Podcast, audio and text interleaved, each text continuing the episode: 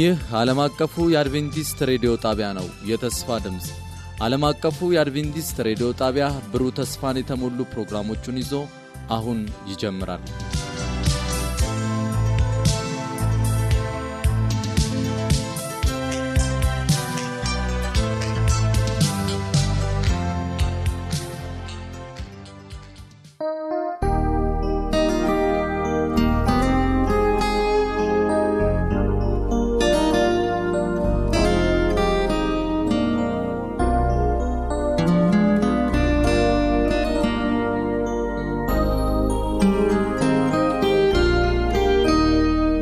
ከዓለም አቀፍ አድቬንቲስት ሬዲዮ ዘወትር በዚህ ሰዓት እየተዘጋጀ ወደ እናንተ የተወደዳችሁ አድማጮቻችን የምናደርሰው የተስፋ ድምፃችን ነው።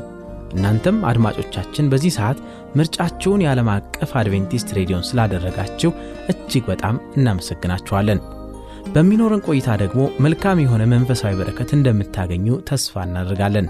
አድማጮቻችን ዛሬ ወደ እናንተ የምናደርሰው ልዩ የሆነ የመጽሐፍ ትረካን ይሆናል። ጌታ ቢፈቅድ ዘወትር በዚህ ሰዓት ለሚመጡት ተከታታይ ሳምንታት ይህንን ተረካ ይዘንላችሁ እንቀርባለን። መልካም የበረከት ጊዜ።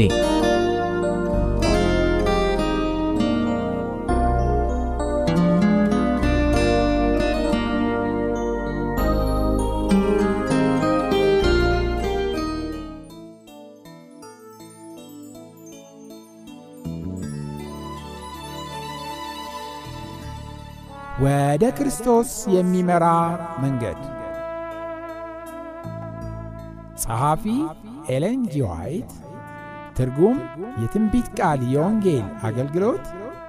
ተራኪያን የተስፋው መልእክት አገልጋዮች።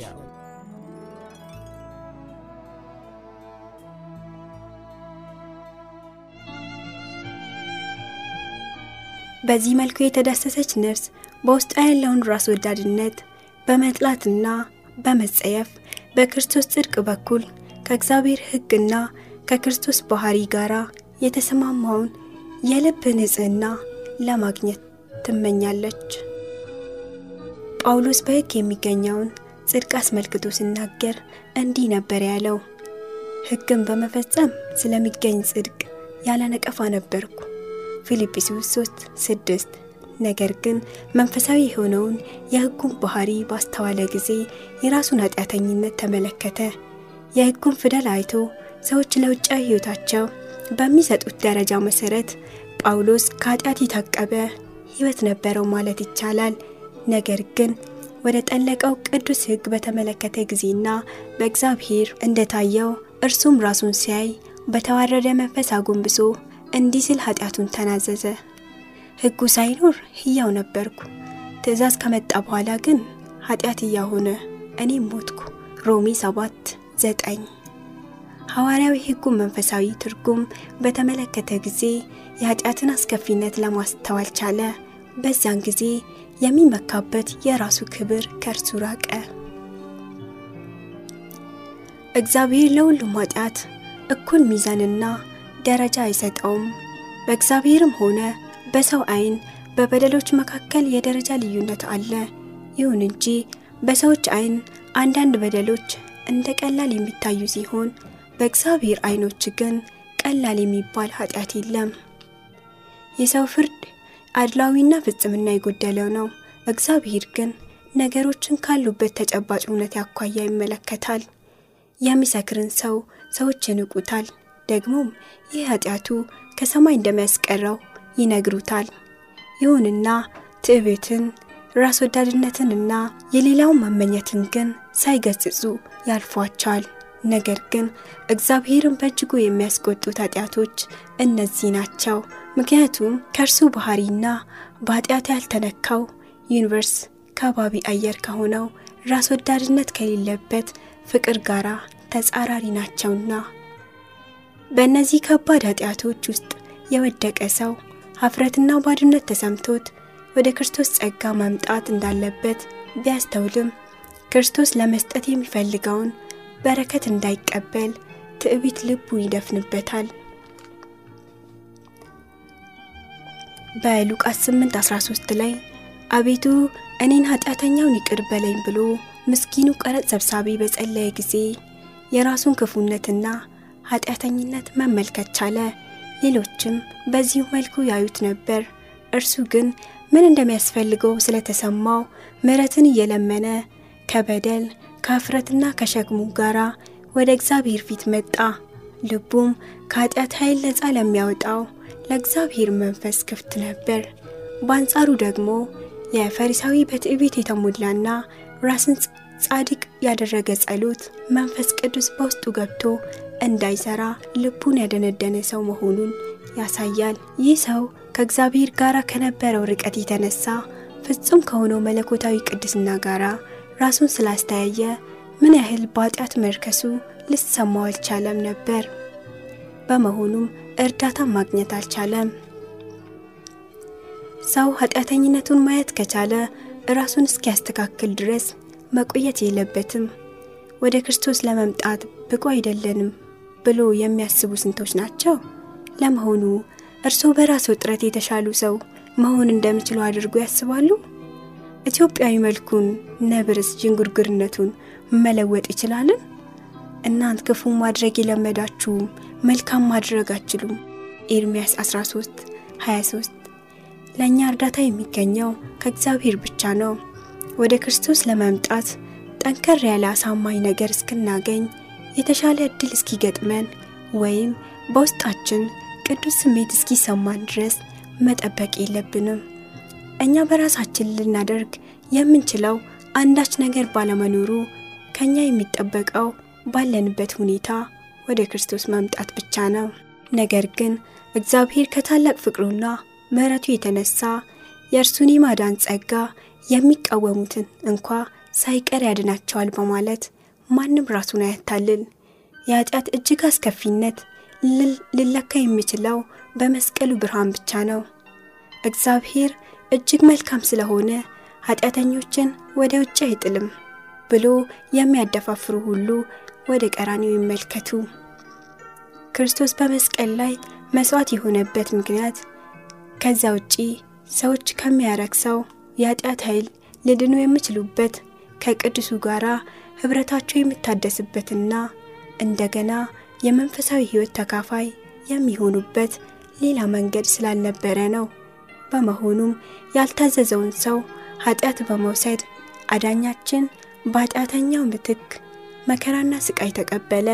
የእግዚአብሔር ልጅ ፍቅር፣ ስቃይና ሞት በአንድነት የኃጢአትን አስፈሪነት ከመመስከራቸው ባሻገር ከዛ ለመውጣትና ከፍ ያለውን ሕይወት ተስፋ ለማድረግ ያለው ማምለጫ መንገድ ነፍስን ለክርስቶስ አሳልፎ መስጠት ብቻ መሆኑን በግልጽ ያስረዳሉ።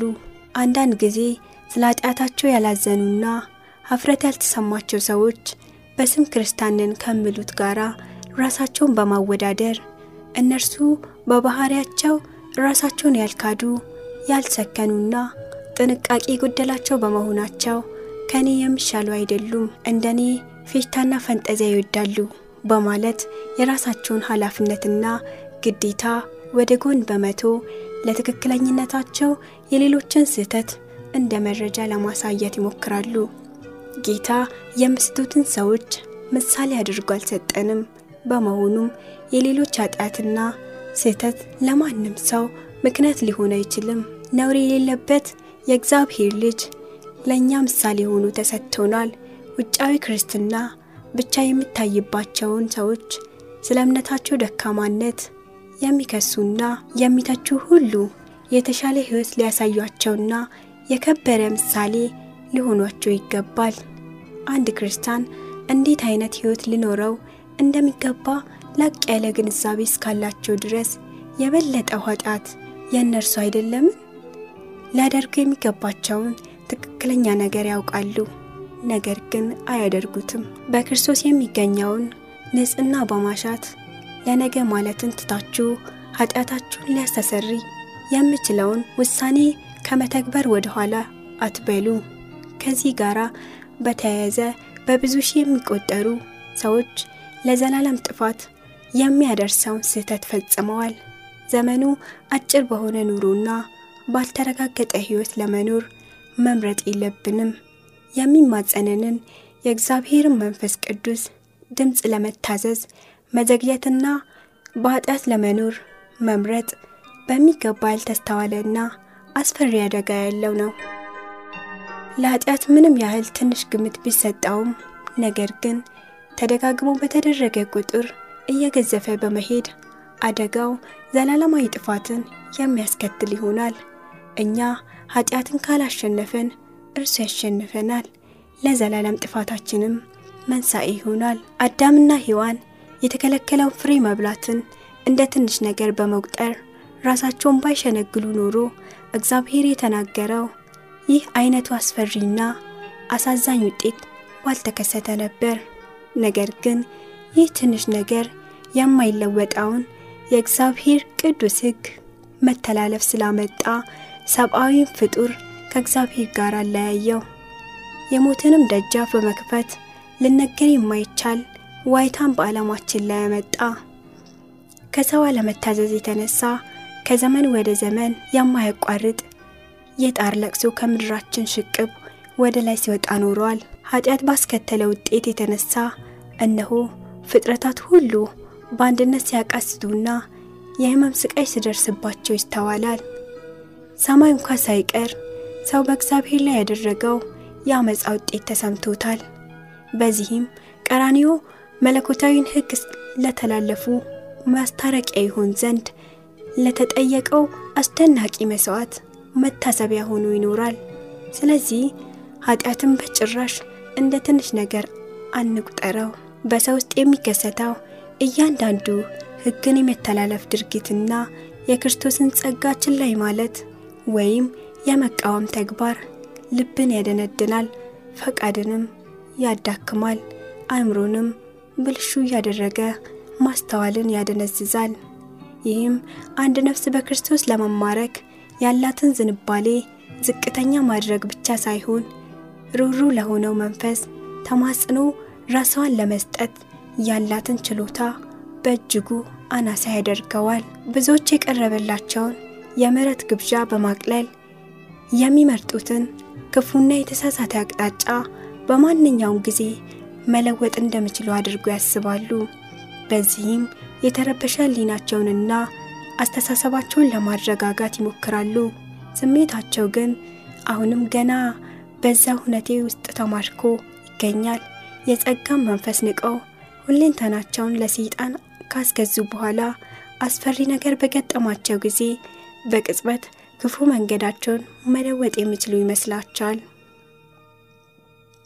ይህ ግን በዋዛ የሚሆን አይደለም። በሕይወት ዘመናቸው ያካበቷቸው የሕይወት ልምምዶችና ትምህርቶች ባህሪያቸውን በክፉ መንገድ ስለቀረጹት የክርስቶስን ባህሪ በሕይወታቸው ለመቀበል የሚሹ ጥቂቶች ብቻ ናቸው። አንድም ቢሆን የተሳሳተ ባህሪን ወይም የኃጢአት ምኞትን አጽንተን የምንይዝ ከሆነ በውስጣችን የነበረውን የወንጌል ኃይል ቀስ በቀስ እየሸረሸረው ይሄዳል።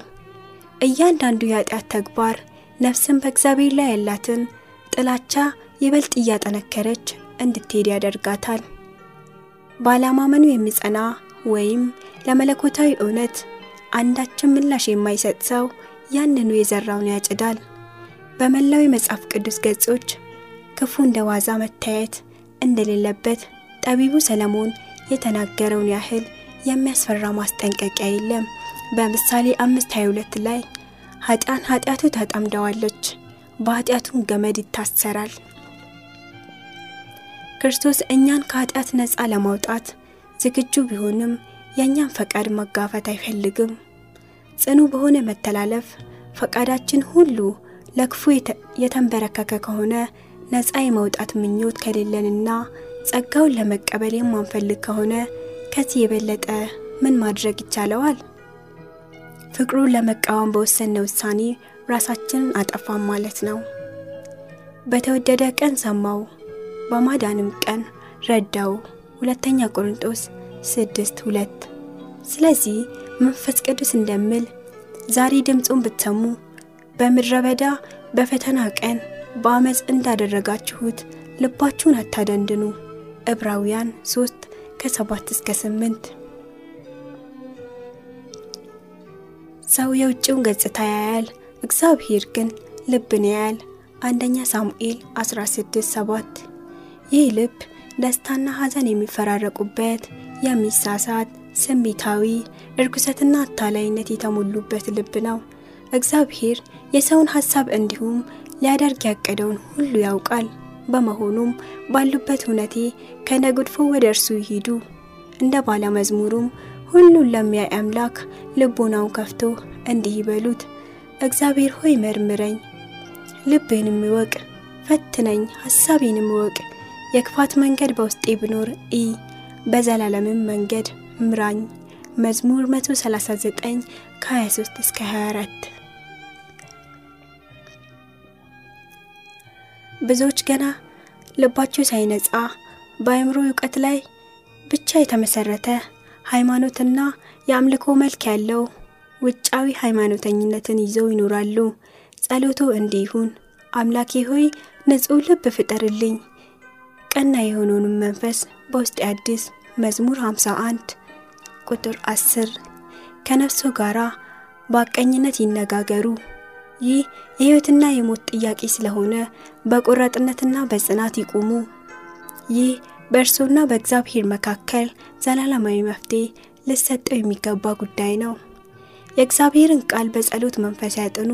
ይህም በሚያደርጉበት ጊዜ በእግዚአብሔር ሕግና በክርስቶስ ሕይወት ውስጥ የተገለጠውን ያለ ቅድስና ማንም ጌታን ማየት አይችልም የሚለውን ታላቅ መርህ ይመለከታሉ። ዕብራውያን 12 14 የእግዚአብሔር ቃል ኃጢአተኝነታችንን እንድናምን ይረዳናል። የድነትንም መንገድ ግልጽና ቀጥተኛ አድርጎ ያሳየናል። የእግዚአብሔር ቃል ለነፍሶ ሲናገር ሳለ ተገቢውን ትኩረት ይስጡ። ክርስቶስ የመጣው ኃጢአተኞችን ሁሉ ሊያድን እንደመሆኑ የኃጢአትን ግዝፈትና እርሶ የሚገኙበትን ሁነቴ በመመልከት ተስፋ ይቁረጡ። እኛ እግዚአብሔርን ከራሳችን ጋር አላስታረቅ ነው። ነገር ግን ድንቅ በሆነ ፍቅር እግዚአብሔር በክርስቶስ ዓለምን ከራሱ ጋር አስታረቀ። ሁለተኛ ቆሮንጦስ 5 19 የሳቱት ልጆቹን ልብ ወደ እርሱ ለመመለስ ሩሩ በሆነ ፍቅሩ ይለምናቸዋል።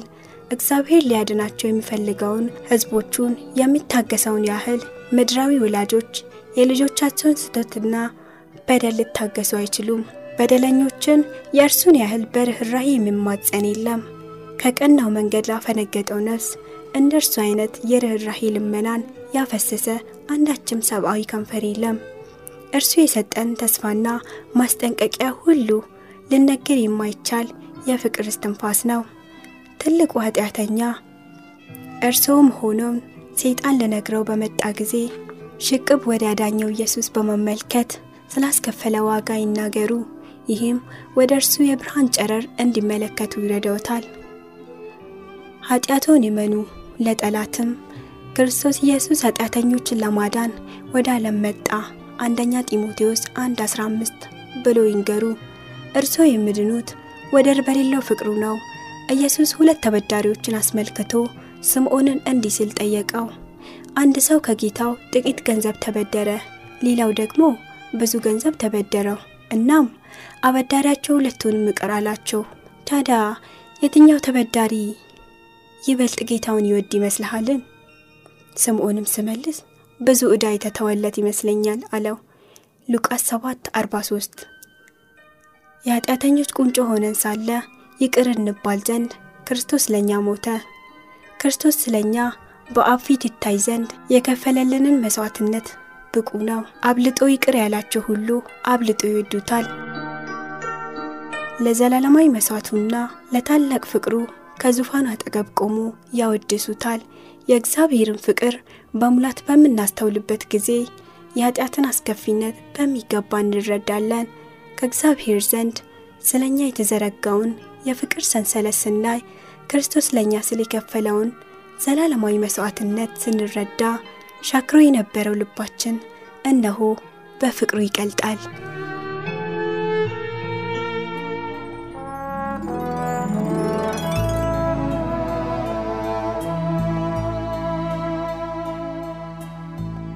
በነበረን ቆይታ እንደተባረካችሁ ተስፋ እናደርጋለን።